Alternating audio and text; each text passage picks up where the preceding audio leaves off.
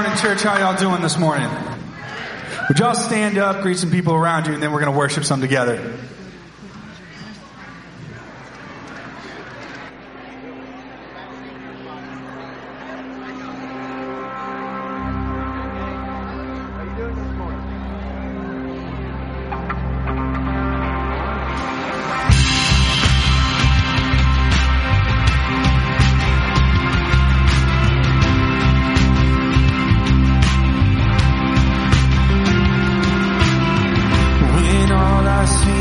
the battle. You see my victory.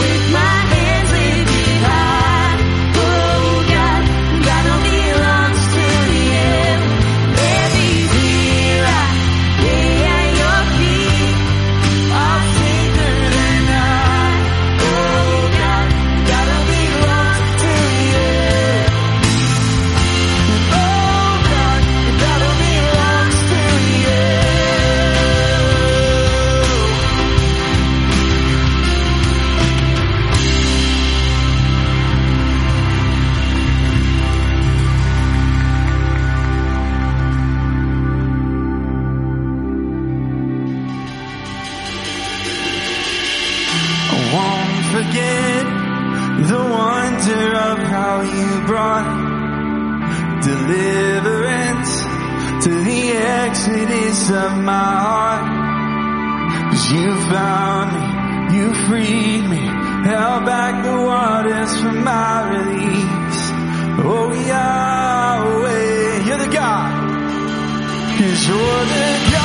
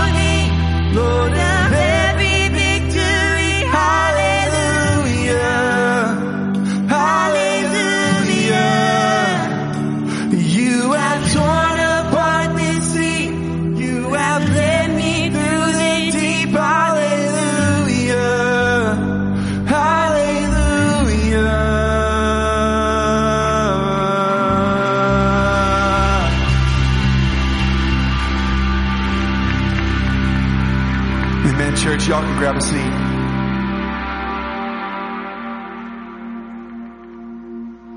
Well, church, today is, uh, if you don't know, today is my last day at Shelby Christian. And I wanted to take this time to share, just share my heart a little bit with you guys for communion. And it's pretty, it's a pretty simple thought, but it's just something that I think God's put on my heart because it's important for us to know that throughout all the songs that we've sung, throughout all the worship experiences that we've gone through together, the main message on my heart that I've worked so hard to communicate while I'm here is that no matter what you've done or what's been done to you, God loves you regardless.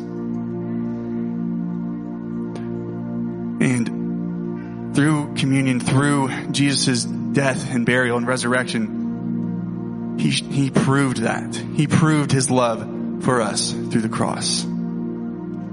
So today, as we take communion, would you reflect with me? Remember the times that we've had together and how ultimately God has been working not only in your all's lives, but in my life through you guys and be thankful for it. So let's pray. Father, I'm grateful. Grateful to have this room full of people here that, that I call my family. And God, I'm thankful for these past two years and everything that you've taught me through the through these past two years, through these people, God. God, if these people remember nothing else from my time here, may they remember just your love that you've shown through our worship together. Would they remember the sacrifice that you made and the love that you showed through that? God, we remember today. It's in Jesus' name that I pray. Amen.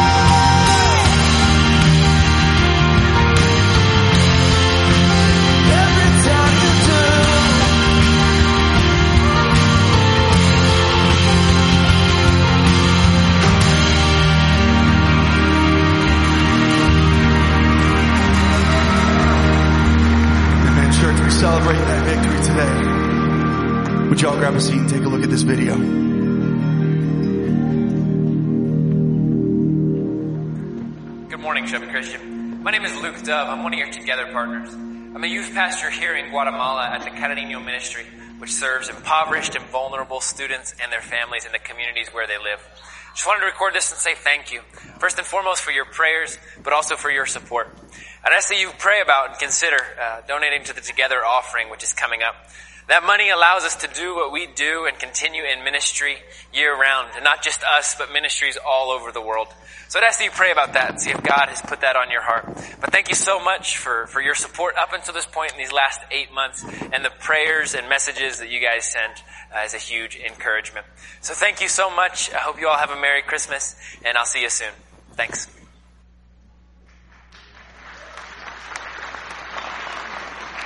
I love that we get to see uh, our own folks that have been a part of our church family uh, and to be a sending church that's sending. And last week you got to see uh, Ryan and hear about what he's doing.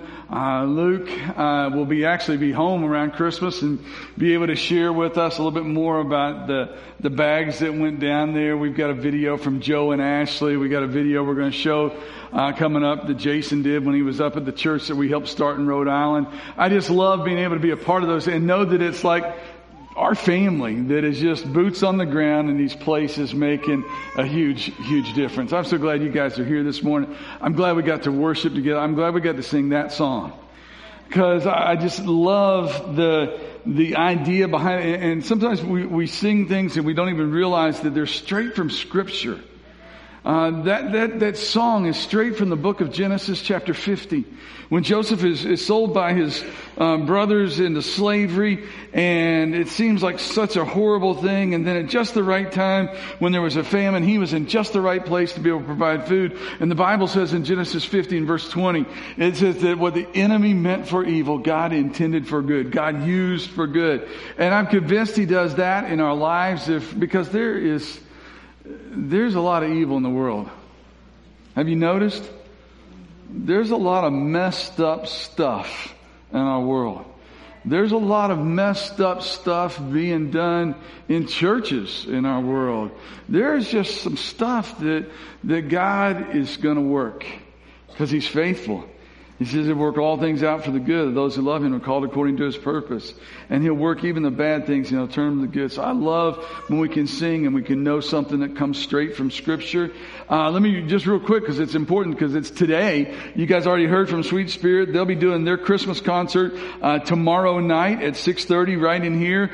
And right here this morning, as soon as this service is over, over in the gymnasium is our, and I've always got to get it right, our Christmas couples coffee. Those C's all together, okay? Uh, Christmas couples coffee, uh, and the 1130 service over in the gym, and it's just all about marriage and, and, working on that, and it's a really cool time to meet some other couples and to fellowship and to network and all that. So, uh, you don't have to have signed up. If you want to go, just head on over there as soon as this service is over.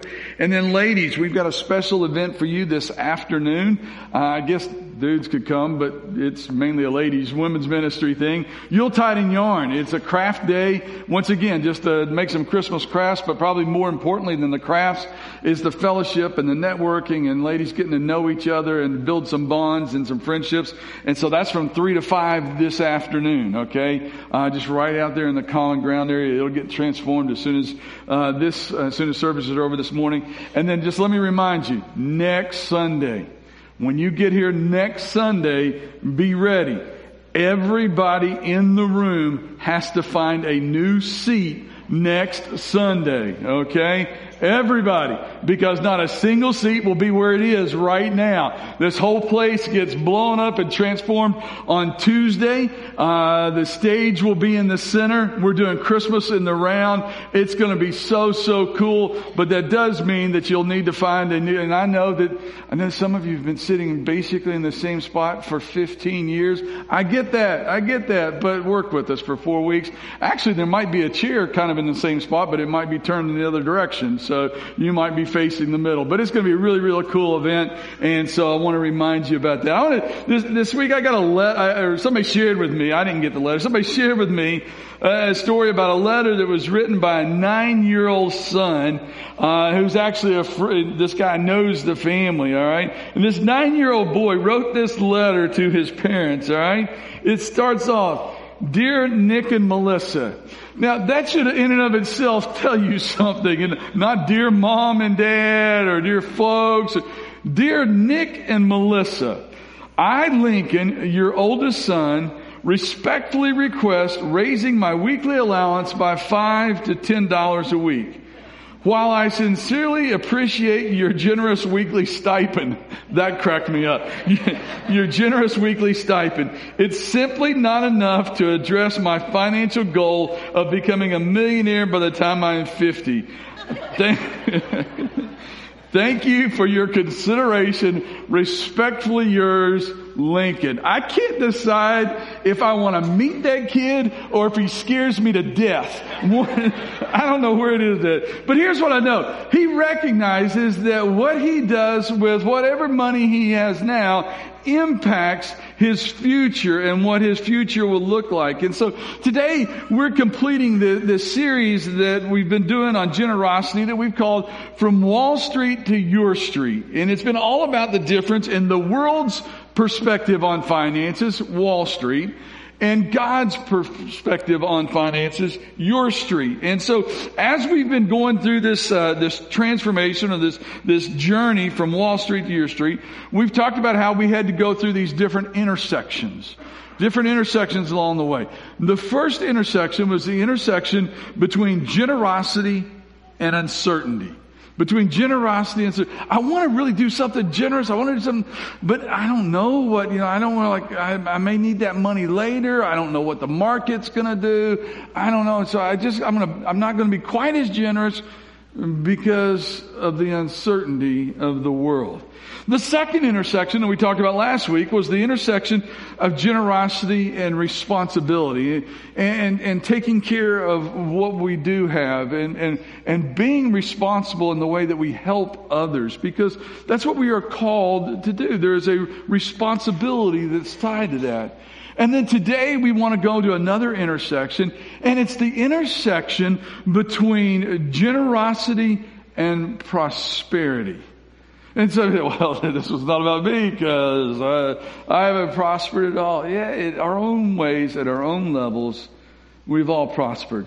And there's an important distinction that we have to keep our eyes on. There's a distinction between God saying that He has plans to prosper us and a prosperity gospel that is being falsely taught in all kinds of places. That if you will just like do this, then God's just gonna, like you sow this seed and God's just gonna do this incredible and boom. And no, that, that, some of that is just not in there.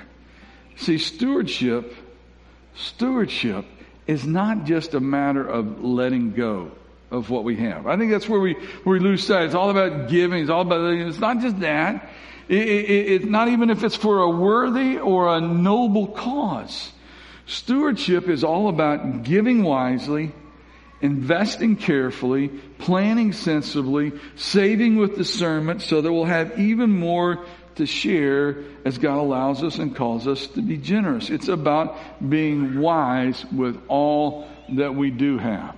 So we've said through this whole series, we were going to just be in two chapters of the Bible. We're going to be in 2 Corinthians 8 and 9. In the last two weeks, we've been in chapter 8. So today, if you got a Bible, open to 2 Corinthians chapter 9. And we're going to be in the first 11 verses of 2 Corinthians uh, chapter 9. And it's really, I'll, I'll just let you know, uh, he's going to repeat himself. Eh, he's going to repeat himself. I don't think it's because he forgot what he had said. I think it's because he's just trying to reiterate a couple of things and then move into some new areas, okay? And so he starts off in verse 1 and says this I really don't need to write you about this ministry of giving for the believers in Jerusalem. Remember, this is all about the Corinthian church that's taken an offering to help the Jerusalem church, which was kind of the mother church where the church was started on the day of Pentecost. He, he said, we're, we're taking this offering for the church in Jerusalem, for I know how eager you are to help. And I have been boasting to the churches in Macedonia that you in Greece were ready to send an offering uh, a long time ago, a year ago. In fact, it was your enthusiasm that stirred up many of the Macedonian believers to begin giving. See, he said, he said, your example has been great. Your example has been great. In fact, your example has motivated other believers to do the same thing that you're doing. It, it's living out, it's actually living out the teaching that Paul gave in 1 Corinthians 11, 1, when he said, you follow me as I follow Christ. And it, that applies to every area of the Christian experience. And in this area of giving, he says, you guys have been doing this and people are following you and that's a great thing, okay? Now, verse 3 says, but I am sending these brothers to be sure you are really ready to give. As I have been telling them that your money is all collected. I don't want to be wrong in my boasting about you. We would be embarrassed, not to mention your own embarrassment, if some Macedonian believers came with me and found that you weren't ready after all I had told them. So I thought I would send these brothers ahead of me to make sure the gift you promised is ready. But I want it to be, catch this, underline this, I want it to be a willing gift, not given grudgingly. So how do we take the prosperity of whatever level it is? How do we take the prosperity that we do have and merge it on this intersect in this intersection of generosity and prosperity? I think there's four steps that are they are wise financial stewardship of whatever we have been blessed with and prospered with. The first step is tithing. It's giving to the Lord. Now let's just, let's just get that out of the way. Tithing, it started off in the Old Testament. Occasionally I'll hear people say, well, tithing is an Old Testament thing. It's not New Testament. Well, yeah, it is. Yes, it very much is. Jesus, first of all, he said, I have not come to abolish anything in the law, but to fulfill the law and take it to a new level. He also said that uh, he talked about the, all the things they were tithing, how they tied to this and that, and of their spices and of their land and their product. He said, be sure you also tithe in, in your finances. Don't, don't, don't neglect any of that. Don't neglect that on any level. So it was an Old Testament principle that started off that was carrying on in the New Testament. But here's the deal in the New Testament. In the New Testament, Testament, was kind of a starting point. It was a benchmark. It wasn't the end all. Because the New Testament does talk about sacrificial giving, about taking it to a different level. But the tithe originally in the Old Testament represented 10%. That's the, the term itself means 10%. And it's often, often mistaken. In fact, there's always the debate. Well, 10%. We talking gross or net here? You know, which one is it? All right. Well, based on every other teaching in the Bible, it, it, it's first fruits. That means gross. That means the original. In fact, it was the original sibling controversy in the Bible. It was between Cain and Abel. And it's actually what caused Cain to kill Abel because Abel gave of the very best. He gave of the first fruits. He gave off the top. He gave off the gross. Cain, on the other hand, gave of the leftovers. And God blessed Abel's gift more than, or, or yes, Abel's gift more than Cain. Now just think about it. Think about it. I won't even, I won't even do it, but I know that in this room, there are some of you that love leftovers. Food. I know there's some of you in this room that won't eat leftover anything. When the meal's finished, whatever it gets thrown away. I ain't touching a leftover. And, and, you don't know what you're missing, but anyway, that's a different sort of different. But, and so, but you think about this when it comes to giving. Is there anybody that would like to say, yeah, I'm going to give God my leftovers? That just doesn't even feel right, does it? Like, let's say we're not even talking about money. Let's say your, your neighbor has had a death in the family and you're trying to do something nice. You're trying to be generous and you decide you're going to take a meal next door to your neighbor. Are you going to take the leftover pizza from last night or are you going to cook them a meal or call Grubhub and send them a meal? Whatever. I mean, we're, we are giving of the first fruit, and especially when it comes to the Lord. Giving leftovers doesn't make sense at all. It's, it's first fruits giving. Think about it. And when you think about it, really, not many of us, not many of us at all, are blessed to the point that we could actually really be generous with leftovers. The generosity is going to come off of what we're originally blessed with because it's a it's a trust issue. Do you trust God enough to provide for your needs when you give Him off the very best that you have? It's giving to God off the top, not the bottom. I'm I'm blessed, and I've talked about this a lot. and won't rehash everything about it, but I was taught by, by my parents to tithe as a kid. I was blessed that when I met Kim, that she believed fully in tithing. We talked about it dating, and by the the first, as soon as we were married, we have never not tithed, and that's not to be anything boastful. That's just it, it's been a blessing because there's been many times that it's far. In fact, I can't remember the last time we weren't above a tithe somewhere. But I know this. Here's what I know. We've gone through a lot of stuff uh, in our marriage, in our family and stuff, and we've had a lot of financial issues, but we've never not tithed and we've never been in trouble financially. I think there's a connection between the two. That God has always provided, and we've looked back and looked, how did that happen? I don't know. God because we were faithful in the first part of it. So when we go through this intersection, I think it starts there. Here's what I'm going to promise you today. I mean, I'm going to rock your world. Just trust me. I'm about to rock your world. I am confident of this. I am 100% confident of this. I am 100% confident that God can do or you can do more with 90% of your income and God's blessing than you can do with 100% of your income without God's blessing. I'm completely confident about that. Here's what I'm going to do. I'm going to make you an offer. If you aren't currently tithing, if you will start tithing at the first of the year or today, whatever, pick your time. But if you'll start tithing and keep record of what that is, if after 90 days your life is worse than it was before, we'll refund your money.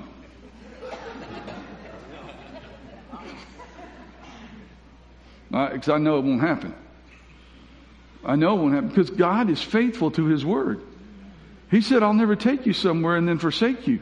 He's faithful to His word. And we just simply have to trust Him. Until we put first, God first in our budget, we are going to have money trouble. Now, you can find all kinds of rich people, financially rich people that don't give a penny to God. So I'm not saying that they won't have money. I didn't say non-tithers wouldn't have money. I said they would have money trouble. Because here's what the Bible says. The Bible doesn't say that the love of money is the root of all evil. The Bible says, the Bible doesn't say that money is the root of all evil. It says that the love of money is the root of all evil. Because the difference between the two is having money and the love of money. And one of them has you and the other one you have it. Alright? And so God says, trust me in this. Trust me in this. And see if I won't bless it. True prosperity begins by trusting God. Okay? So that's the first step. This intersection between generosity and prosperity, it's just trusting God and giving of the tithe. The second step is have an effective plan to get out of debt. Now, stay with me here. I get in our world today, it is virtually impossible to never, to not ever be in debt. It is very, I mean, your house, and that's going to be where it kind of stops ideally. But you, you have to have a mortgage. Churches have to have some kind of mortgage to, to be able to have building and facilities, but, but it needs to be done well and financed well and paid off as quickly as possible. Because houses are almost impossible. By school loans, oh my goodness. And college isn't for everybody, but for some that really need to get that degree, and sometimes it's almost impossible to get up that school loan, and school loans are eating people alive. So the key question here is whether or not a debt that you have is manageable, and do you have a plan to pay it off, ideally early? Because here's what's interesting. In the book of Proverbs, in the book of Proverbs in chapter 22 and verse 6 is a very familiar verse of scripture about parenting. It says, train up a child in the way they should go, and when they are old, they will not depart from it. Train up a child in the way they should go, and when they are old, they will not depart from it. You know what the very, next verse in the Bible is? Verse 7, Proverbs 22. Proverbs 22, 7, the very next verse says, The rich rule over the poor, and the borrower is slave to the lender. It's like the wisest person that wrote the book of Proverbs, inspired by God, thought it was, it was important to say, parents train up a child, and oh, by the way, you better teach them about debt really quick. Because if not, it could eat them alive. I, I know, I know far too many people who just, just, how much is enough? Uh, the best definition of enough I know is just a little bit more. That's how the world teaches it. How much is enough? Just a little bit more. And so I know all kinds of people that have, have gotten, gotten great deals on cars. Absolutely great deals on cars. And it was such a great deal that they went to the lot thinking, oh, I can afford this. And, but oh no, we've got a great deal. And suddenly they've got this great deal on this great car that's actually more than they need, and they're paying 18, 20, 22% interest on that, in which they could have bought two cars for the same amount of money. See, if you have unmanageable debt, then you need to get to someone to help you figure out a plan that understands finances and can point out the flaws in it. Even if it's manageable, you need to have a plan to get out of debt as soon as possible because that's the, that's the better way to live. It allows us to fully live like God wants us to live. Uh, there's all kinds of plans on that. I personally think Dave Ramsey's debt snowball plan makes the most sense. It didn't to me at first because I thought, well, if you got multiple debts, then pay the biggest one off and get it off the plate. And Dave Ramsey teaches, and I went, oh, that makes sense. He just teaches pay the smallest one off first and have a celebration. I actually got, I marked that one off the list. But then don't just go spend that extra money now. Take the money you're applying to the smallest one and apply it to the next one and the next one and the next one. And before long, get everything off the plate except for your mortgage and then work on getting that one off the plate as soon as you can. But notice I said work. Because it is. It's not easy. It, it takes some work. It takes some diligence. And, but when it gets done, when you get down to just your mortgage or even none at all, man, you'll be so glad you did. So, step number one is tithe and give to the Lord. Step number two is figure out a way to get out of debt. Step number three, live within your means. Live within your means. Now, hear me clearly. Listen, this, this isn't really important for me to say and for everybody hear. There is nothing wrong with having nice stuff. There's nothing wrong with having a nice vehicle. There's nothing wrong with having nice clothes. There's nothing wrong with having a nice house. The question we always have to ask ourselves is, is this what I can afford? If it's more than I can afford, but I really like it, it's a dangerous cliff to be on. Look, I want you to look in the Bible, Luke chapter 12, all right? Jesus is asked a question there. He's actually petitioned by someone to help them, to help, to help them settle a, uh, an estate, uh, to settle a financial estate. And Jesus in chapter 12 of Luke, in verse 15 says, be careful. Be on your guard against every kind of greed because life is not measured by how much you own. And then he told him a story, and that really means when it says Jesus told him a story, it's a parable. It's a made up story that he used to illustrate a situation. All right? He said there's a rich man who had a fertile farm and produced fine crops, going well for him. And he said to himself, what should I do? I don't have any room for all of my crops. It's been a bumper year. It's been a great year. And he said, I know what I'll do. I'll tear down my barns, an expense, and I'll build bigger ones, another expense, and then I'll have room enough to store all of my wheat and other goods. And I'll sit back and say to myself, friend, you have enough stored away for years to come. Now take it easy, eat, drink, and be merry. And then verse 20 is important. Jesus said, God said to him, you fool, you will die this very night. And then who will get everything that you work for? Yes, a person is a fool to store up earthly wealth and not have a relationship with God. All those things are fine. The nice house, the nice car, the nice clothes. But when we go after those things and lose our, or miss out or leave out our relationship with God, we got a problem. It, it, it's kind of funny to me, and I just say, kind of preach to the choir here, but it's kind of funny to me. Every year, everybody thinks church attendance in December is enormous because of Christmas. But it's, it's actually not. It's, it's actually kind of one of the lower months in a lot of years. You know why? Because of Saturday night Christmas parties. Think that through. The, the, the, the corporate, the secular world throws these elaborate Saturday night Christmas parties and, and Christians go to them. They work at the, but don't come to worship the one that I, you know, it's like, we're like, we get things out of whack. There's nothing wrong with having stuff as long as stuff doesn't have us and we need to live within our means. Sometimes that might mean a smaller house and it's really easy to, oh, you can afford a little bit more. Rates are great. I can get you this deal. It might mean just getting a house that's a little bit smaller. It might mean not having the newest cell phone that's out there. I, I you know, I don't know. I, I, I, I understand like Apple's on, they're actually on a double digit number and, and uh, I'm not anywhere close to that. And some of you guys got flip phones. So, you know, it may mean not having the newest cell phone on the market. It may mean driving an older model car. It may mean your kids playing for the less expensive travel team and only playing for one team at once. By the way, that money will never be recouped in scholarship. I promise you that. I promise you that. It may mean choosing Gatlinburg over Miami Beach or Disney World. See, having discipline to live less extravagantly than the top end of your income, here's what it does. It creates less stress in your life. You may want less stress in your life. Creates less stress. It gives you margin and peace and in turn allows you to be more generous. And, you know, the book of Proverbs has got so much wisdom in it. So much wisdom in it. Proverbs chapter 13 is just packed full of good wisdom. Look at these three verses from Proverbs 13 and what they say about how we manage our finances. One person pretends to be rich, is verse 7, yet has nothing. Another person pretends to be poor, yet has great wealth. Hmm. Verse 11 says, dishonest money dwindles away, but whoever gathers money little by little makes it grow. Makes sense.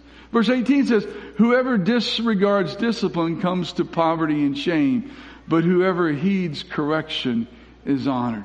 You know, it, it's difficult having conversations about finances. I, I get that. It's difficult sitting down and talking to someone.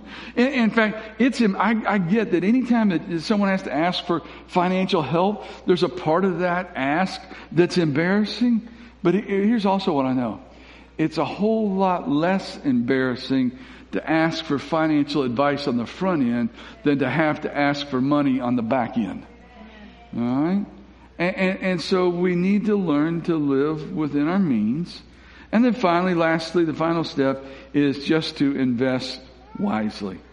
It's to give and to trust God. Number two, to have a plan to get out of debt. Number three, to live within your means. And the final step is to invest wisely. See, you don't have to start life with a silver spoon in your mouth to be financially successful. You just have to be wise with what you have and invest it well. Mark Jones, who, as you guys know, we always write sermons and stuff together. He sent me this quote this week. He said, compound interest is the eighth wonder of the world.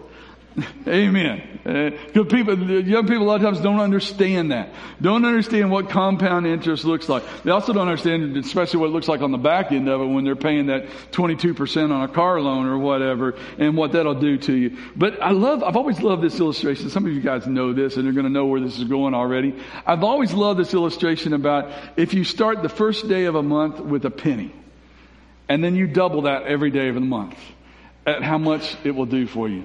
Day, day one, you got two cents, then, day, then four cents, then eight cents, then 16 cents, then 32 cents. And by the end of the first week, you've got a whopping dollar and 28 cents. Yay!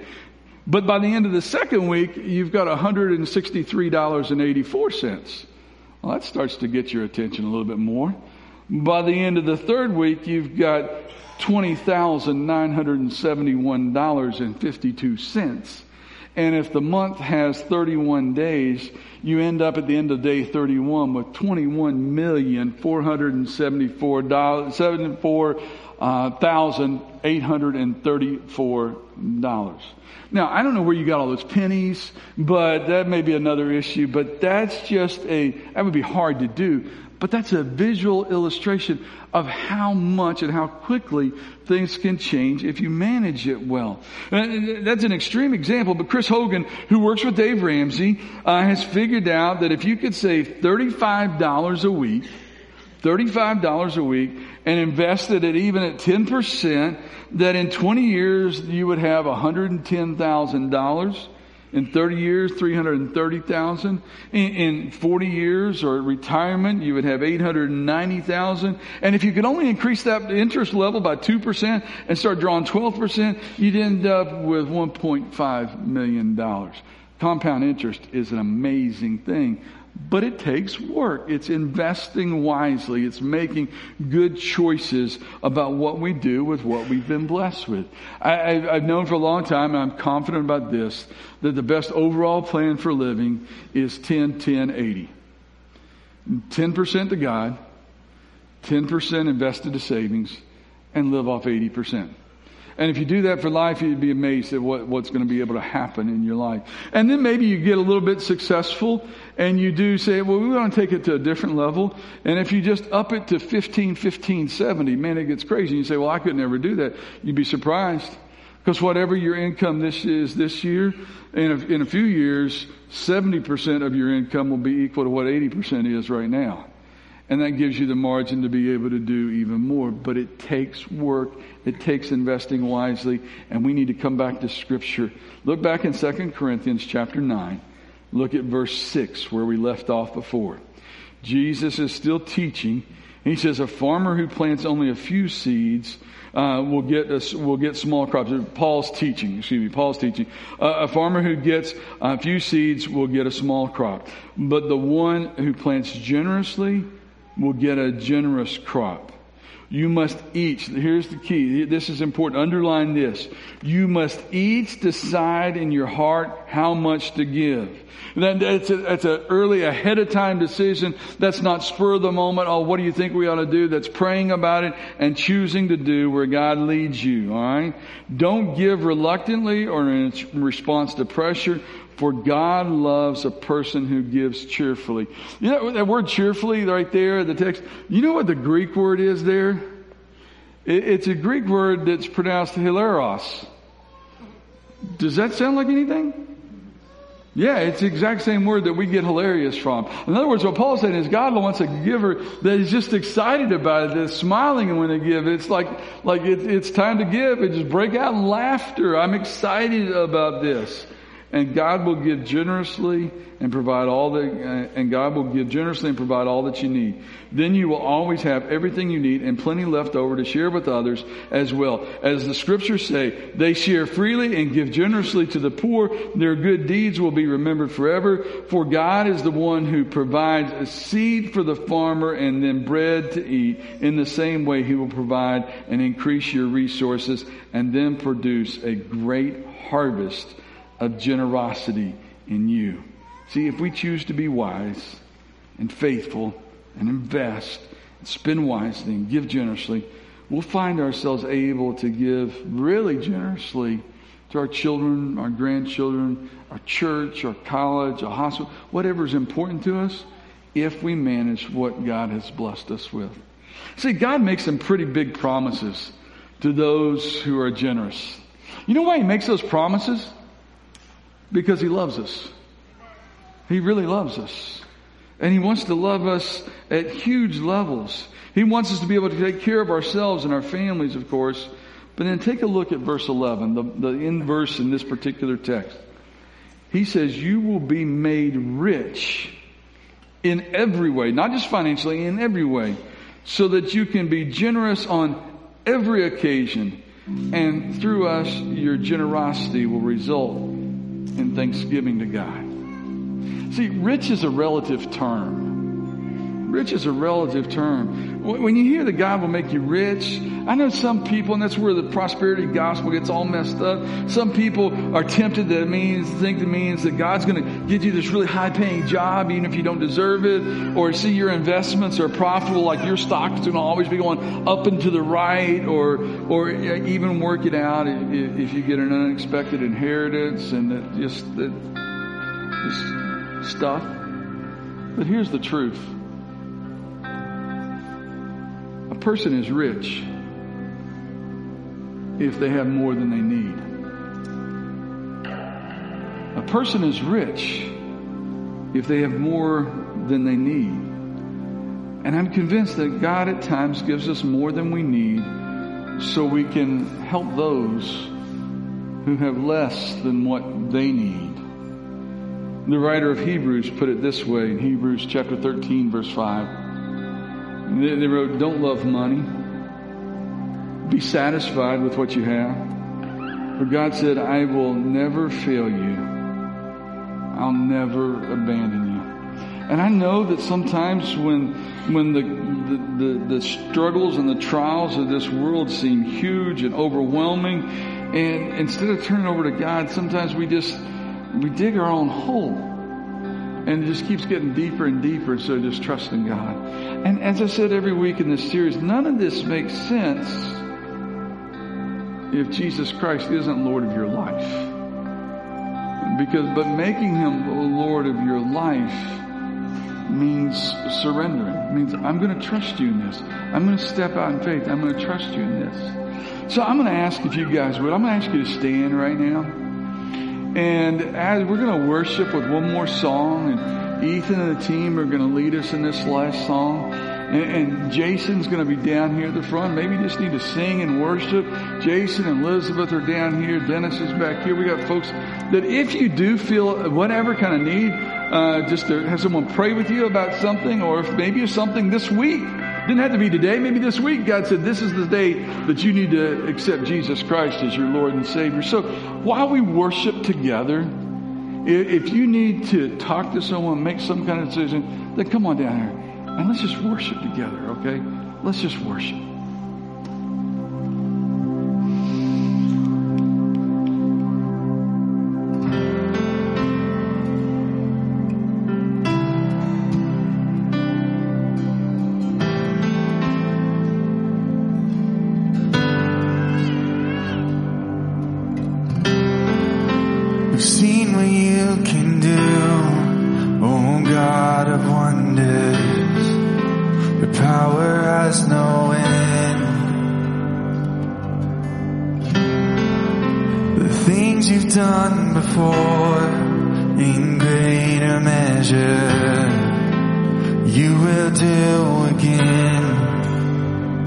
Cause there's no prison wall you can't break through, no mountain you can't move, all things are possible. There's no broken body you can't raise, no soul that you can't save, all things are possible. The darkest night,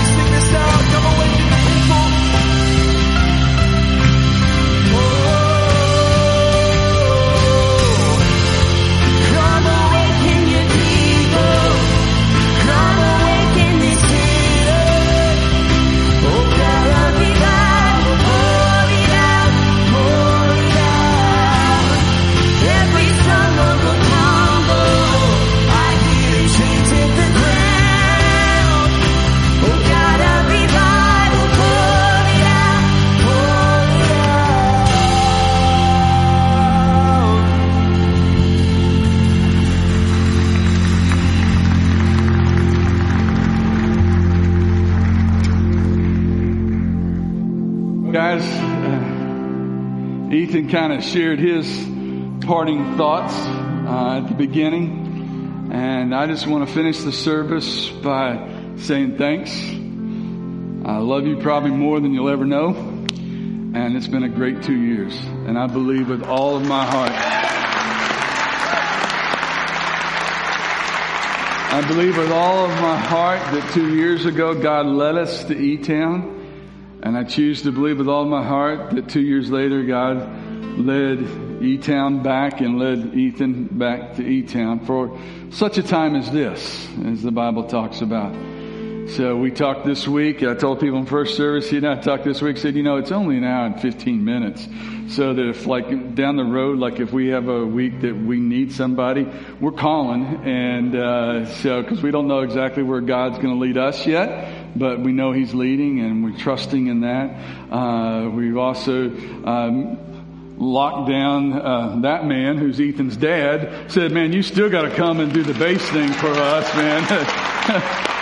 Because uh, Jerry Jerry was doing that years ago, and so we've been knowing him for a long time. But I just wanted to to pray over Ethan and allow you guys to to do that. And uh, then I've asked him after service is over, he'll just be down here at the front for a little bit. If you want to come up and say something, remember that in just a few minutes he has to do this one more time. So, uh, but if you just want to come down and say thanks, but right now. I just want to pray, and maybe if you just want to reach your hand out symbolically and let him know that you're praying over him, let's just go to God, all right?